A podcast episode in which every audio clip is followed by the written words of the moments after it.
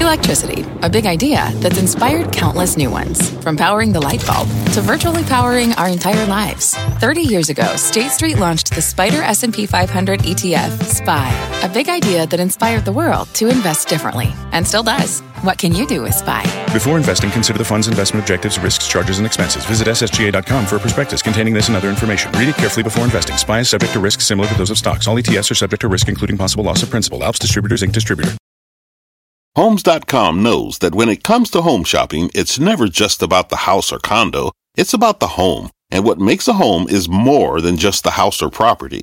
It's the location and neighborhood. If you have kids, it's also schools, nearby parks, and transportation options. That's why Homes.com goes above and beyond to bring home shoppers the in-depth information they need to find the right home. And when I say in-depth, I'm talking deep. Each listing features comprehensive information about the neighborhood, complete with a video guide. They also have details about local schools with test scores, state rankings, and student to teacher ratio. They even have an agent directory with the sales history of each agent. So when it comes to finding a home, not just a house, this is everything you need to know, all in one place. Homes.com. We've done your homework. My mission is simple to make you money. I'm here to level the playing field for all investors. There's always a bull market somewhere, and I promise to help you find it. Mad Money starts now. Hey, I'm Cramer. Welcome to Mad Money. Welcome to Cramerica. Other people want to make friends. I'm just trying to make some money. My job is not just to entertain, but to educate and teach you. So call me at 1 800 743 CNBC or tweet me at Jim Cramer. Now, may have looked like nothing day to you. Dow up 18 points, S&P advancing 0.28%, Nasdaq gaining 0.71%. But in fact, it was a big victory, a big victory for the bulls. See, there are about a dozen weeks each year when we're in the heart of earnings season and the Wall Street analysts become powerful enough to control the action. This is one of those times. They've got an outside ability right now to move stocks, particularly tech stocks. And today, because of chatter about a possible break in the trade logjam with China, not to mention the fact that Britain and Iran didn't seem to be going war over this oil tanker, the bulls were able to push all sorts of stocks higher. I think it's important that you know how this works. Behind the scenes, I'm opening the curtain. So let me give you some solid examples of how the analysts were able to move some stocks and therefore the entire market. We're going to start with Micron symbol MU. This commodity semiconductor stock has been tossed back and forth like a football ever since it peaked at $64 and change last May for pulling all the way back to $28 where it bottomed in December. Now, when Micron reported last month, the company made some positive noises about the long term, not the short term, but the long term. And that was enough to send the stock into the stratosphere. It moved from 33 to 45. Big run. Then today, Goldman Sachs decided to call the bottom, well, whatever, in Micron's chips, and the stock had yet still one more leg higher as the buyers went nuts for it. Buy, buy, buy, and that's how it could rally another 3.7% today on top of its previous move. Micron is perhaps the most important semiconductor bellwether out there. Their DRAMs and flash chips go into nearly everything. This upgrade, which came out yesterday, was the talk of the town in the Hamptons of all places. I kid you not. People were jabbering about it at the Quogue market, for heaven's sake, in line. They say, hey, what do you think about that Goldman upgrade? Goldman's bullish call also included the semiconductor equipment makers like Applied Materials and then Cramer Fave Lam Research. Makes sense. If you really believe commodity chips are bottoming, then you recommend the capital equipment stocks. From there, the pin action caused the entire semiconductor cohort to run, including Texas Instruments, which, by the way, reports tomorrow. That's how big a call it was. This positive action, the semis could continue tomorrow if press reports are true about Apple's buying Intel's modem business to break away from Qualcomm's stranglehold. Any consolidation in this group is positive.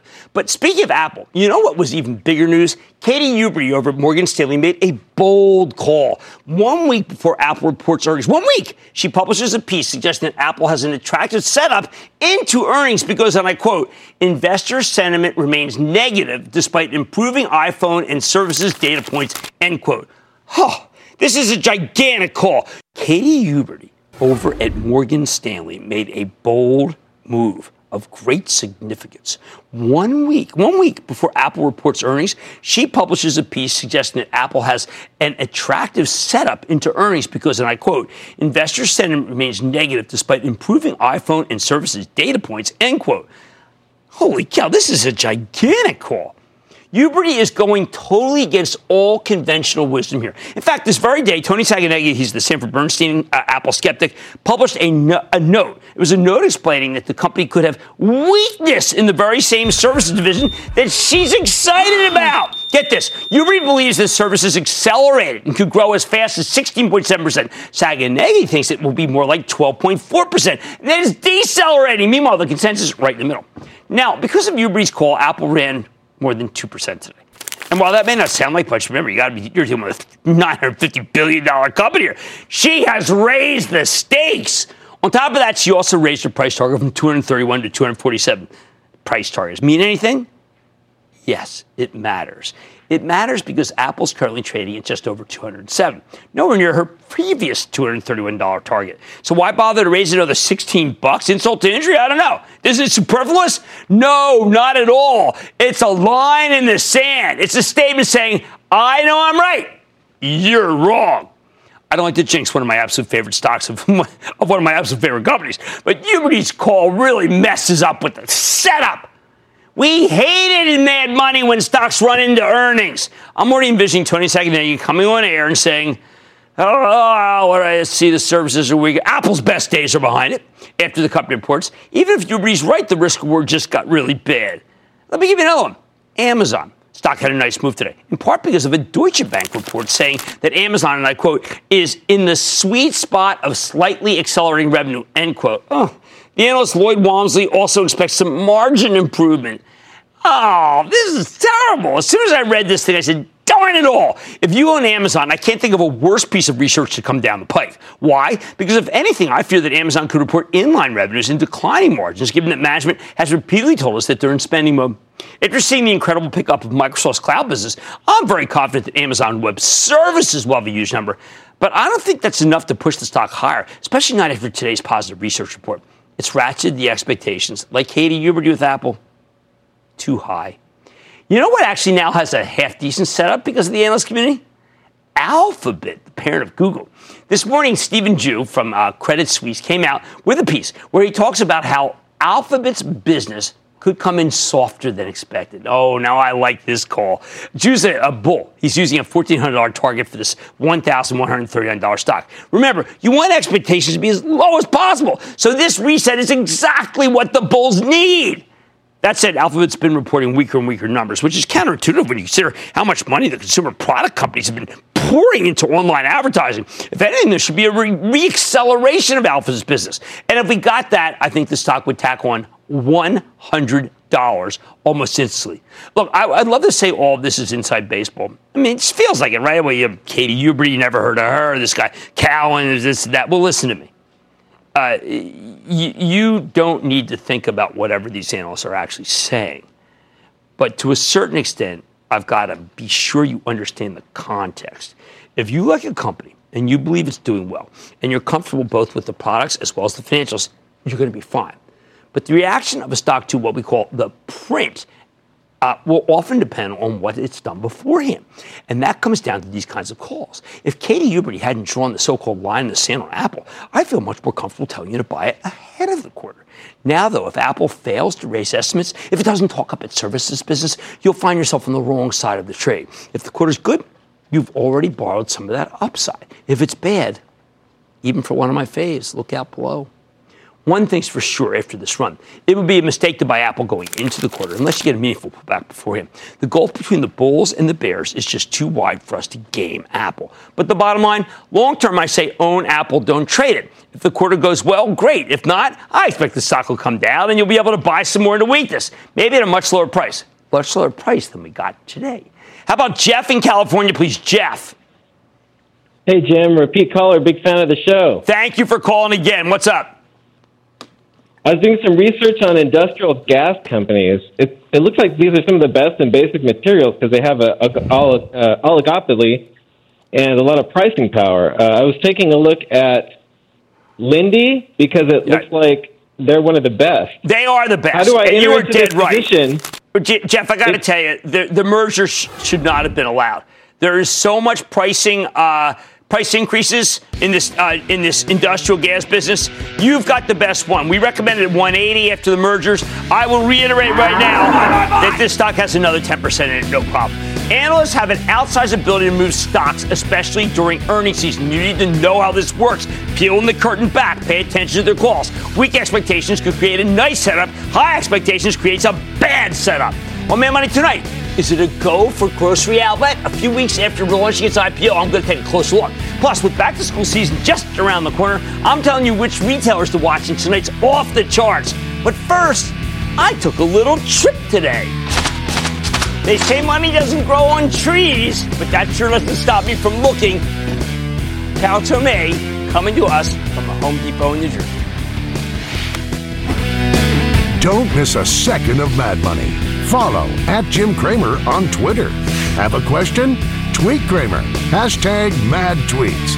Send Jim an email to madmoney at cnbc.com or give us a call at 1 800 743 CNBC. Miss something? Head to madmoney.cnbc.com.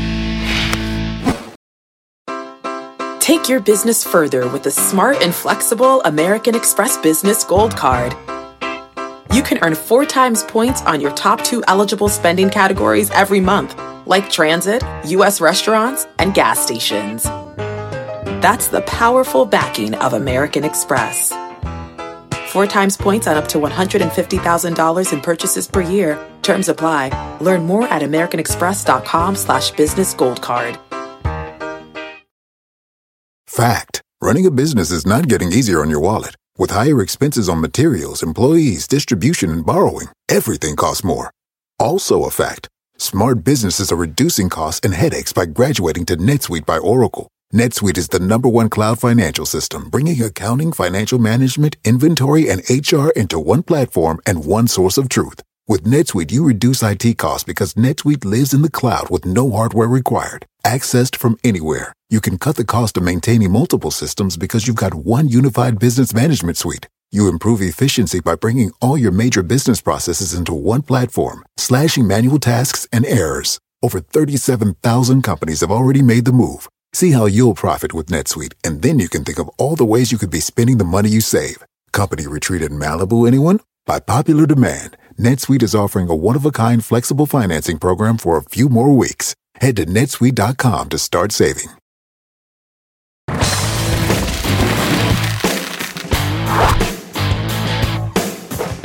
It's the end of an era for Home Depot. When next month draws to a close, Carol Tomé, the Depot's chief financial officer and executive vice president of corporate services, will retire from the company after 24 years, including 18 years as CFO. She's presided over a period of incredible value creation. I think she's among the best in the business, if not the best.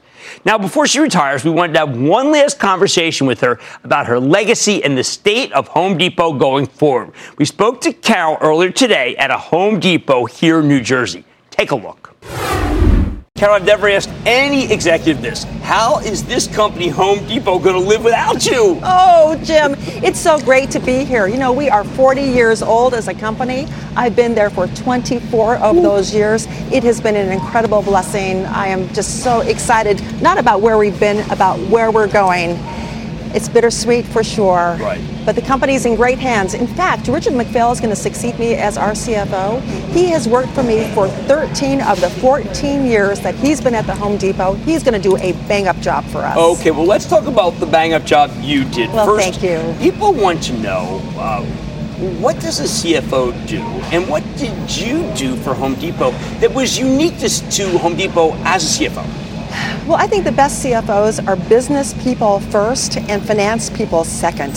So early days in my Home Depot career, I put on an apron and I worked in the stores. That was a finance person. Absolutely, because I realized that I needed to speak the language of the Home Depot, not the language of finance, the language of Home Depot. And along the way, I learned a whole lot about the business Everything starts with the customer. The answer to all of our strategic questions are actually found in the store. I think that made me a better finance person because when it comes to things like capital allocation, which is what CFOs should do, well, just look at this store. You can see it at work.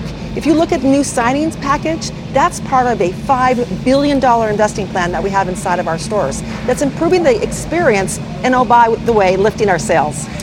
I hear you say this, and the first thing that comes to mind is, aren't you going to miss it too much? I mean, if you're talking yeah. signage, you love this culture. Yeah. How are you going to transition yeah. out? Well, you know, I've had more tears shed over the past several months than I thought were possible for a human being. And goodness gracious, no one has died. I love this company. I love the people of this company. But it's time for me to move and do something else. And the cool thing is, is that I'm long Home Depot, and my husband Ramon and I are creating a family foundation. You are. Tell us about it. So we're going to pay it forward in a meaningful way. We hope. And so we really care about how Home Depot performs because of that. And uh, that is also Home Depot's uh, tradition. I was curious to know you talk about capital allocation. The company's deeply committed to veterans, yes. uh, committed to learning and education because yes. of your boot camps. How do you allocate something towards something that the classic Milton Friedman say would say that's not within the confines of a corporation? That's not what a corporation should be wasting its money on. Well, one of our core values is to do the right thing. We've committed through our foundation $500 million for affordable living for our veterans. But it doesn't stop there. We are all about job creation. And so we've committed $50 million to create 20,000 trade jobs.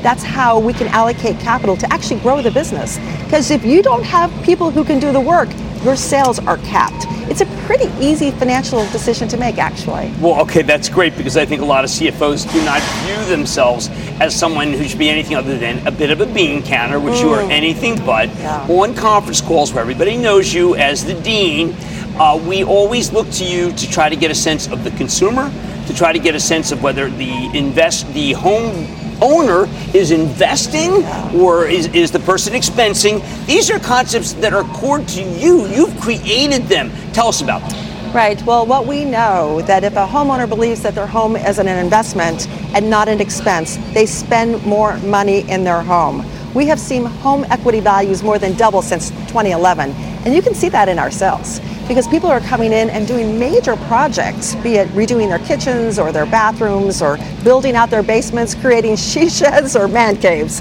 They feel like their home is an investment. Here's the other thing that's really interesting.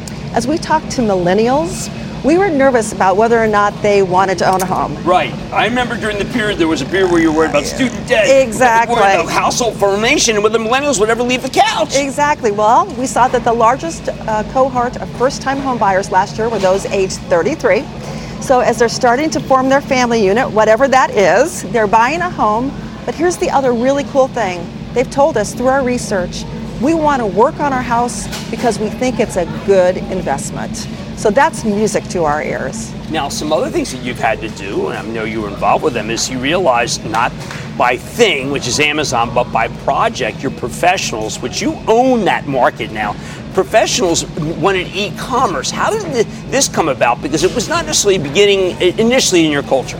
Um, well, one of our core values is entrepreneurial spirit, and you might think, how can a company of your size be an entrepreneur? Well, we are constantly looking around corners trying to anticipate customer needs, wants, and desires. And what we're finding is that our professional contact, contractors are actually finding the mobile device to be very helpful to them. They can source inventory by store, they can order and have the order shipped to their job site. That actually is important to them. So one of our major investments is going into what we call the B2B experience, which is taking our existing website and creating an experience that personalizes to you whomever you are. So if you are an electrical pro, it will personalize to you. If you are a plumbing pro, it will personalize to you. So you see what you need for the job. Of course, you can shop the entire site, but we're going to make it easier for right. you to get what you need. And down the road, we don't have it yet, but down the road, we will have personalized pricing on that experience. Now, that is going to be competitive secret sauce because nobody else will know what we're doing but that customer and our team. If I were the Fed, I would want to know what you're doing. You've got a handle on so many things. How often does the Fed check in with you? Well, it's interesting. The Atlanta Federal Reserve Bank does a really nice job of reaching out to the 6th District to talk to companies and organizations about what they are seeing in their business. It's a regional economic initiative they have underway. So I talk to the Atlanta Fed quite often. All right, that's good. I feel better about that. I want to, because I feel like that you have a unique view. I want to go back to some of these social issues. Yeah. Go back to the idea. It was a couple of on your website, which can be so good. The notion of teaching people computers, digital. Yeah. That was just something you initiative you took upon yourself. You didn't go to Stanford and get Yeah. comp sci. Yeah. I know you were involved in that. How did it happen and how's it working?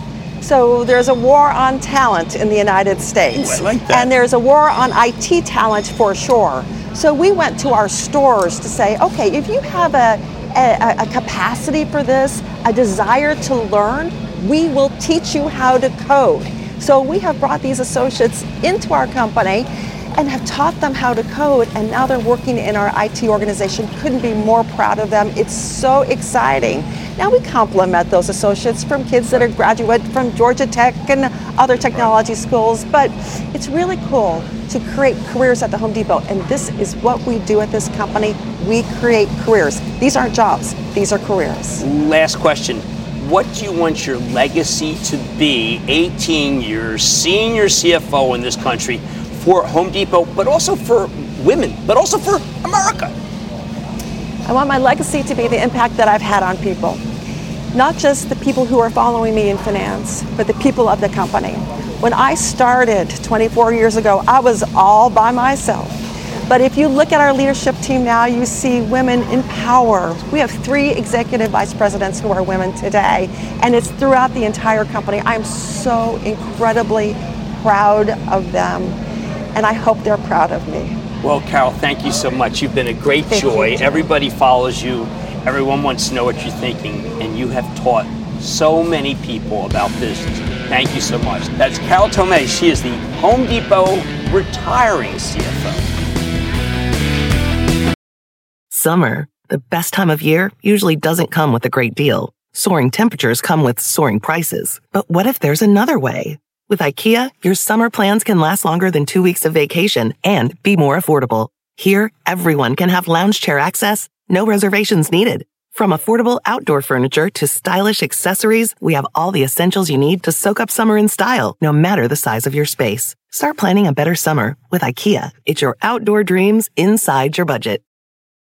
When you're hiring, the best way to search for a candidate isn't to search at all. Don't search, match with Indeed. Indeed is your matching and hiring platform with over 350 million global monthly visitors, according to Indeed data, and a matching engine that helps you find quality candidates fast. Use Indeed for scheduling, screening, and messaging to connect with candidates faster. Plus, 93% of employers agree Indeed delivers the highest quality matches compared to other job sites, according to a recent Indeed survey. Leveraging over 140 million qualifications and preferences every day, Indeed's matching engine is constantly learning from your preferences. Join more than 3.5 million businesses worldwide that use Indeed. Listeners of this show will get a $75 sponsored job credit to get your jobs more visibility at Indeed.com slash Mad Money. Just go to Indeed.com slash Mad Money right now and support this show by saying you heard about Indeed on this podcast. Indeed.com slash Mad Money. Terms and conditions apply. Need to hire? You need Indeed.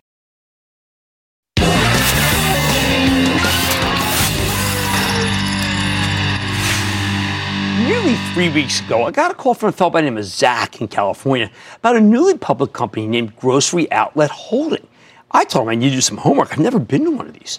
As it turns out, this story is pretty darn intriguing, but maybe not so intriguing that it's worth buying, at least at these levels. So tonight I want to play Know Your IPO, because at the very least, Grocery Outlet is certainly worth getting familiar with. So what is this thing? Okay, Grocery Outlet runs a chain of discount supermarkets called Grocery Market Bargain Outlook. Hey, they offer terrific deals, and they try to create a treasure hunt shopping experience. Remember, think of Ollie's as one of those. I mean, people like them. Costco has that. So what kind of deals do they offer? Management says their flexible sourcing model allows them to sell name brand products at a 40 to 70% discount to what you'd find at a traditional supermarket. Wow. I, I need you to think of this company as an off-price chain, not unlike TJX or Ross stores, except it's in the grocery business. They have a terrific centralized sourcing department that exists to opportunistically buy up nationally branded products at deep discounts. And that's how the company can keep giving its customers such ridiculously low prices. Oh, I love this concept because retailers need to be online or off price if they want to win in this environment. Now, I called Grocery Outlet a chain a second ago. It may be overstating things a bit. Each store is run by independent operators who have the leeway to personalize their locations. Basically, it's like a franchise based supermarket. The people who operate each store are small business owners, which gives them much more of an incentive to do a good job. It's kind of a neat model. Even better, Grocery Outlet is exactly the kind of regional to national growth story that Wall Street tends to get super excited about. In 2006, they had 128 stores, mostly on the West Coast. Now they have 323 stores on both the West Coast and in Pennsylvania. Because of that expansion, the company's sales have tripled. Meanwhile, they put up 15 straight years of positive same store sales, including some incredible numbers during the Great Recession. Hey, listen to this. When the economy was down in the dumps in 2008 and 2009, Grocery Outlet posted 12.3 and 14.7% same store sales, respectively. These numbers make it crystal clear this is the kind of trade down play you want to own in a slowing economy. This is even better than Dollar Tree and Dollar General. Although uh, we don't really have that kind of economy right now where the consumer seems to be doing just fine. Maybe there's no need to trade down. That's a principle glitch in the story. Still, you can understand why so many money managers would salivate over a discount supermarket chain with a regional and national growth narrative. No wonder people bought this stock hand over fist when it came public a little over a month ago. The grocery outlet deal was supposed to price between 15 and $17, but they had to raise the range to 18 to 19, and even then, that wasn't enough. With the IPO eventually pricing at $22, it's a big jump because there was such demand. As soon as the stock started trading, it popped to $31, although it pulled back, uh, closing its first day at 28 and change. However, in the month since IPO, grocery outlet's been a powerhouse. This thing has rallied more than 10 bucks. Today it's at $39.25. Wow. A big chunk of that move came last week when a number of analysts initiated coverage of the stock with a buy. More on that in a minute. Now, before we get into what Wall Street's been saying, let's have a look at the numbers ourselves. Thanks to a combination of new stores and low to mid single digit same store sales growth, Grocery Outlet has been able to deliver low double digit revenue growth for years, up 12% in 2016, up 13% in 2017, up 10% last year. Although the sales have decelerated, 10% growth is still pretty darn spectacular for a grocer, especially in an environment where so many of its peers have been struggling with cutthroat competition. We've been recommending none of these stocks, and we think something like Kroger, it's too tough. Meanwhile, Grocery Outlet's been profitable since 2016, although the earnings have fluctuated as they're still scaling up and expanding. Aside from that, though, the name of the game here is consistency. For years, the company's put up 20 to 30 new stores annually with steady low to mid single digit comps and steady 30% gross margins, what they make after the cost of goods sold. And we saw the same thing in the first quarter of this year. I like consistency. Oh, it's a good company, but is it also a good stock? Well, last week, the quiet period ended, which allowed the brokerage houses involved in the grocery outlet IPO to initiate research coverage on it. They were generally pretty positive. The stock caught five hold ratings, four buys. Oliver Chenick Cowen, whom we usually know from his department store coverage, had one of the most bullish calls. He gave Grocery Outlet a $42 price target. Why? Because it's a very well run off price chain, and that allows the company to give the customers incredible deals, which in turn means they can take tons of market share. Assuming Grocery Outlet continues to grow its footprint by 10% per year, with low single digit same store sales increases, stable gross margins, Chen thinks the company can generate earnings growth in the mid teens don't have a lot of those. That's spectacular for a supermarket. And you know I love Chen's work. Long term, he argues that Grocery Outlet has the potential to grow from 323 locations, which is really about the number of locations Whole Foods had, eh, a little bit less when Whole Foods got a bid from Amazon. Uh, right, he thinks they could grow to 4,500 from that, 4,500 nationwide. I mean, these guys are already the largest operator in the off-price grocery space, which means they're often the first ones to get the call when fruit producers need to clear out their excess inventory.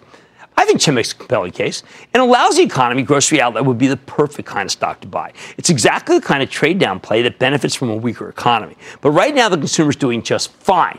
No urgency to buy. And if there's no urgency, it's tough to justify the stock's valuation. Right now, grocery outlet's pretty darn expensive. It sells for 66 times this year's earnings estimates. Remember, it has earnings. 50 times next year's numbers. Grocery Outlet's an extremely well run supermarket chain. I'm giving them that. But it's trading like a high flying tech stock. Consider the comparisons. When you look at the earnings, say, estimate for that one I mentioned, Kroger, that trades at nine times. Nine times. Sprouts, 13 times. Target, 14. Even Cramer Fave Costco sells for only 33 times if you use the word only.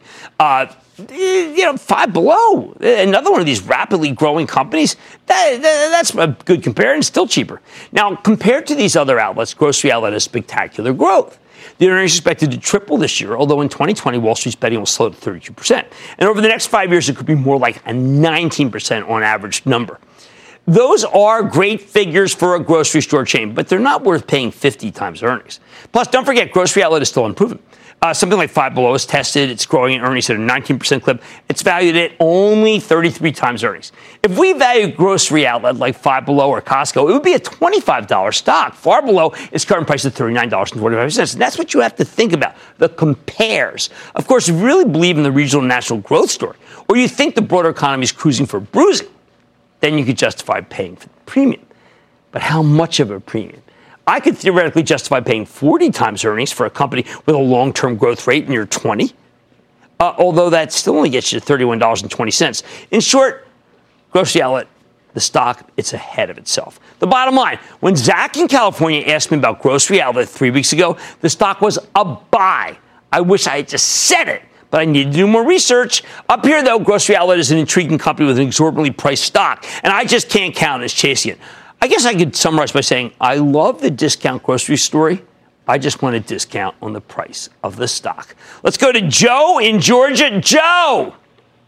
Yes, good evening, Mr. Cramer, and a booyah back to you, sir. I like that. What's up? Well, I'd like to give a shout out to my fellow nurses at the VA hospital, and I have a serious question for you. Good shout out. Yes, based go ahead. On, that, based on your assessment of the work IPO not that long ago, I did take your advice and did not go over $40. I picked up 100 shares at $40 a share. Watched it drop down to 20% below its IPO, up today to about 17.5% below its IPO. My serious question to you, sir, is what do I do now? Which way do I go with this stock? Okay, a special shout out from me to the VA and the nurses and all the doctors. They were all very nice to my late father uh, who went there, I don't know, every day because it was so much fun. I'm not kidding. Okay, here's the deal. Uh, this stock is up at buck 95 today, and uh, we're talking about Slack, and I think that Slack is terrific, and I would I would say it's fine to buy more. Obviously, I don't like to buy up two bucks, but Slack is going to be a very big disruptor, and it should never have fallen from 40 to here. So I like it. Right, Grocery Outlet has a spectacular growth story, but it's already run up a lot since its IPO. You know what? I say wait for the market to give you a pullback before adding it to your shopping cart. Much more Mad Money ahead. I'm focusing on the giants in retail that are embracing the competition from Amazon when I go off the charts. Now, I can't blame anyone for being confused about the price of oil. I'm helping you make some sense of the action. And all your calls rapid fire in tonight's edition of the Lightning Round. So stay with Cramer.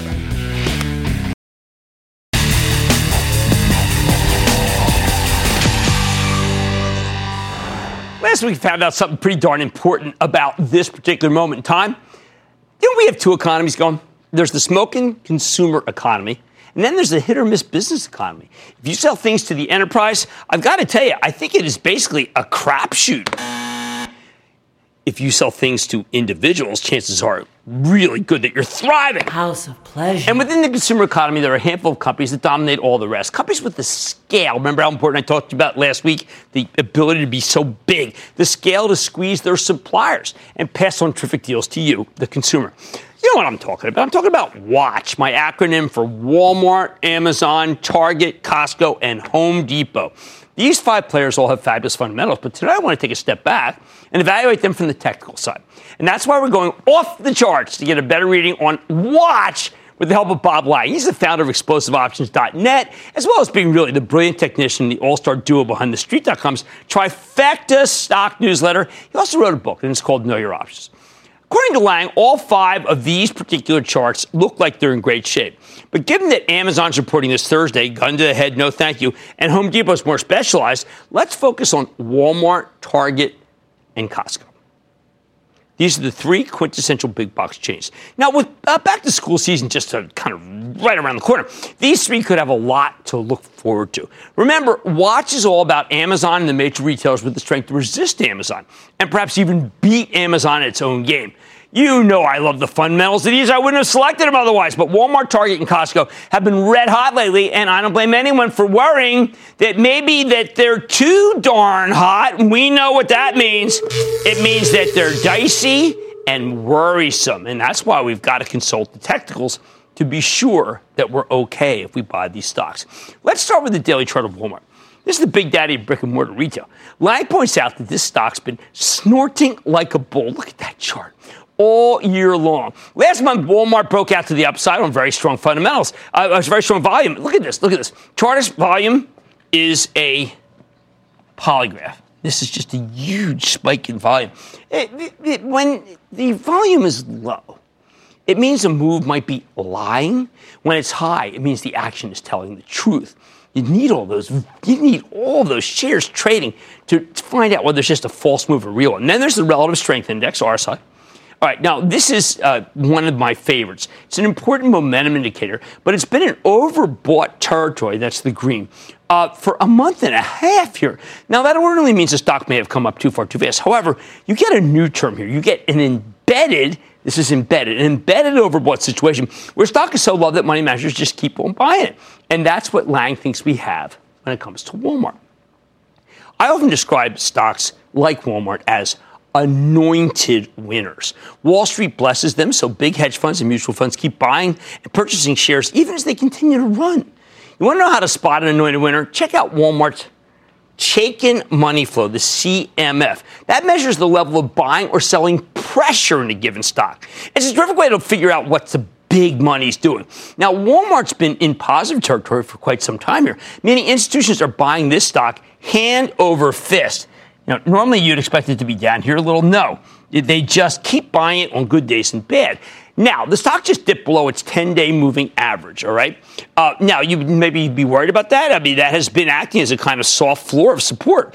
But the last time that happened was in June. And afterwards, Walmart immediately rebounded and came roaring back. According to Lang, this stock has no real resistance above here.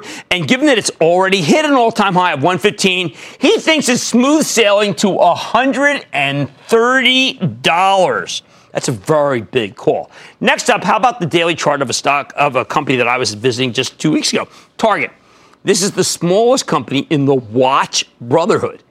Target may not have the scale of a Walmart or a Costco or even, of course, Amazon, but what, what they do, they do very well.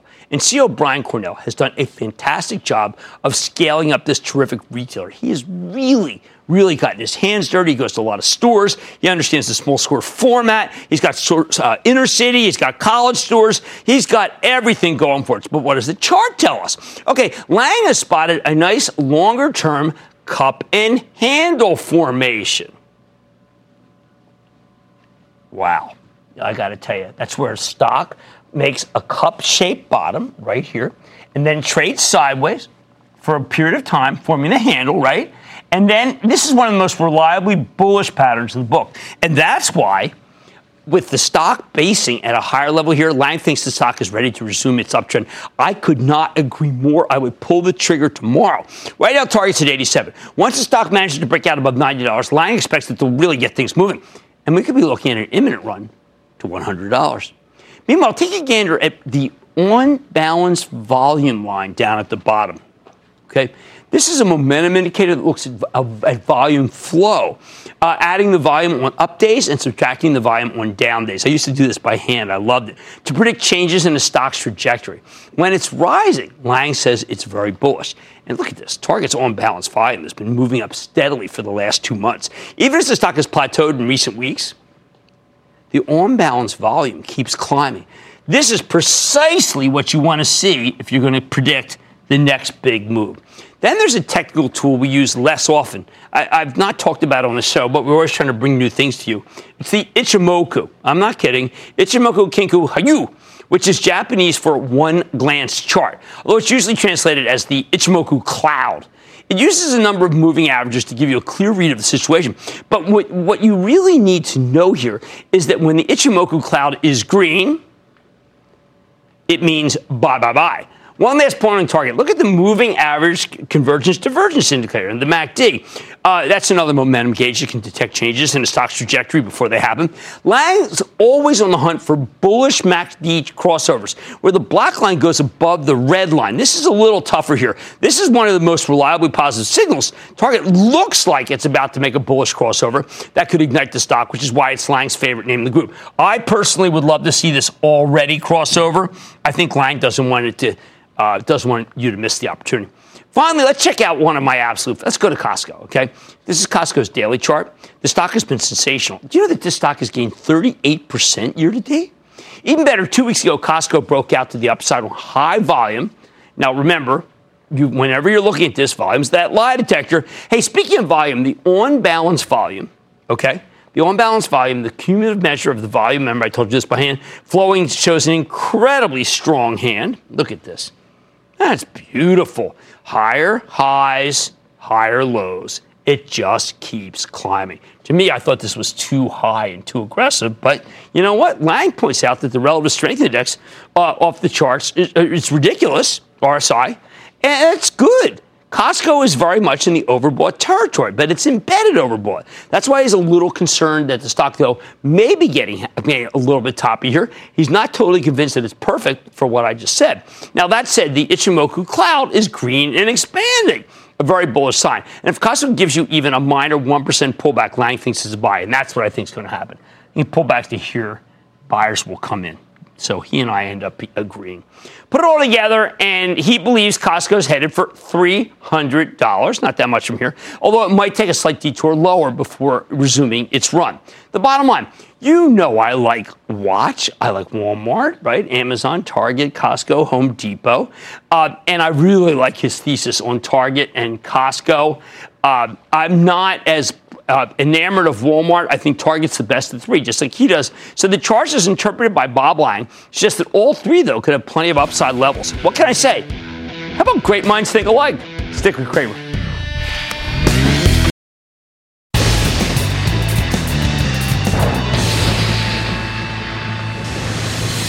It is time. It's time for the light round.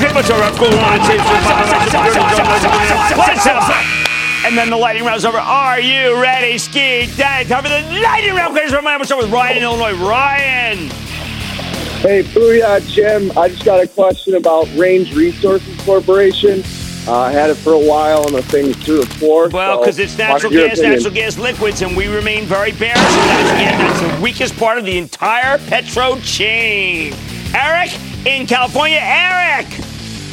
Hey, Jim, a big Manhattan Beach. Booyah to you. Oh, boy, probably more beautiful than Manhattan itself. What's up? I'm a newlywed. My wife wants a house, and I'm looking to get started with Guardant Health. GH. Well, you know, it's a little speculative, but it's gene sequencing, and I've been recommending all those stocks, whether it be Thermo Fisher or whether it be Danaher. Let's throw that one in more speculative than mine, though. Let's go to Sean in Nebraska. Sean.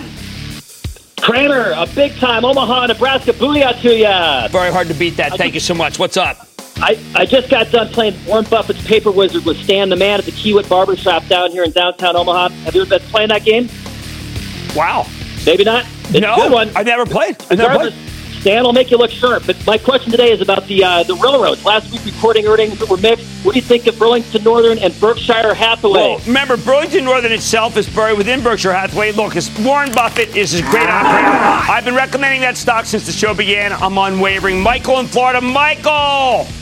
Hey, Jim, thank you for everything you do for us. No problem. Uh, we appreciate it. And uh, please don't ever leave because you could not be replaced. Well, thank you. Um, that's a nice thing to say. I'm going to just leave it at that. Thank you. What's it's up? true.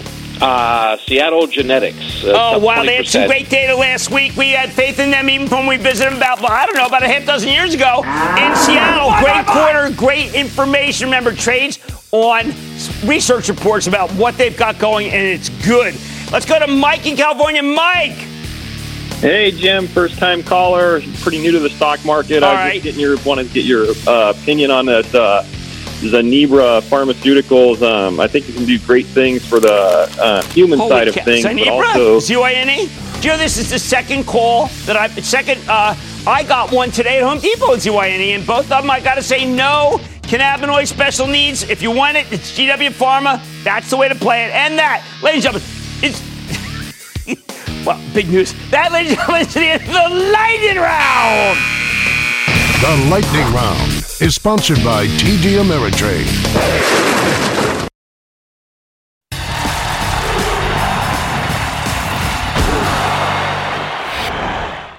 What the heck is going on in the oil market?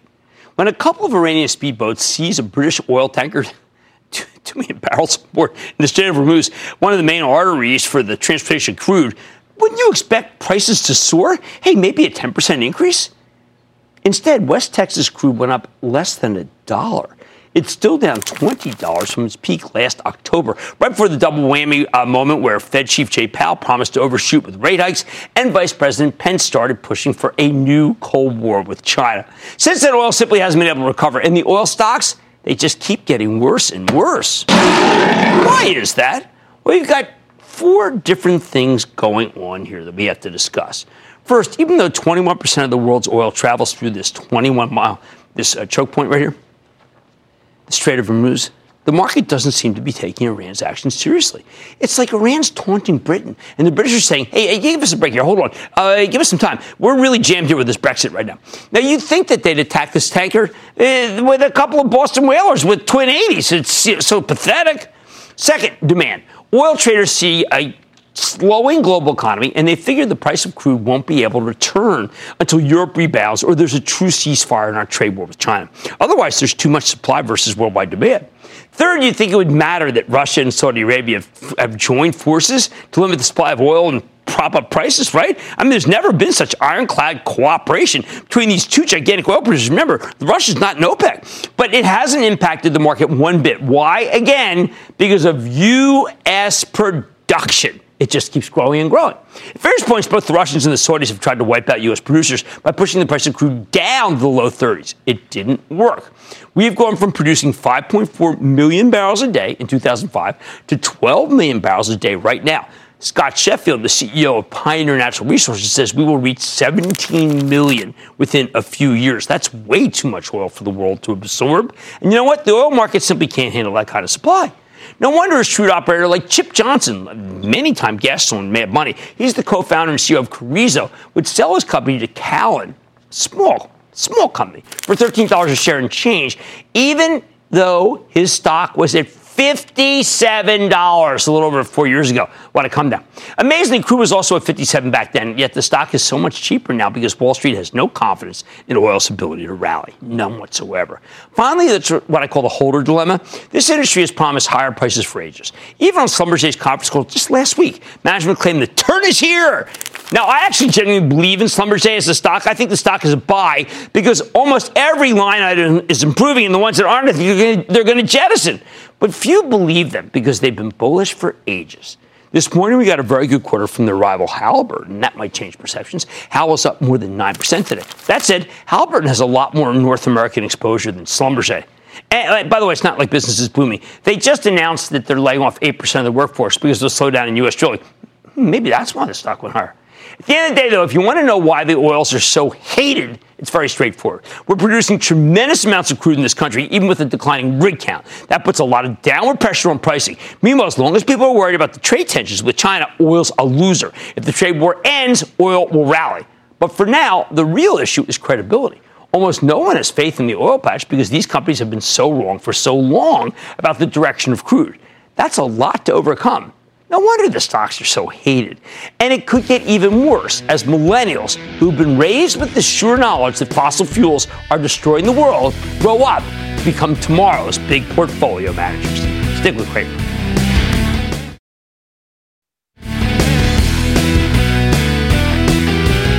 News out tonight that the White House has reached some sort of debt deal uh, with Congress that will raise the ceiling on the debt. You know what? Big deal? Eh, just get it out of the way while earnings are about to happen. I don't think it hurts. I'm not sure how much it helps. But anything that shows less discord is probably pretty positive for the market. I'd like to say there's always a bull market somewhere. I promise I'll find it just for you right here on Mad Money. I'm Jim Cramer, and I will see you tomorrow. People today can spend half their lives over 50. So it's good to be financially ready for what's important to you as you get older. like a family vacation. Or starting your dream business. Welcome to Connie's Coffee. How may I help you? AARP's trusted financial tools can help you plan for whatever your future holds. That's why the younger you are, the more you need AARP. Start planning today at aarp.org/money tools.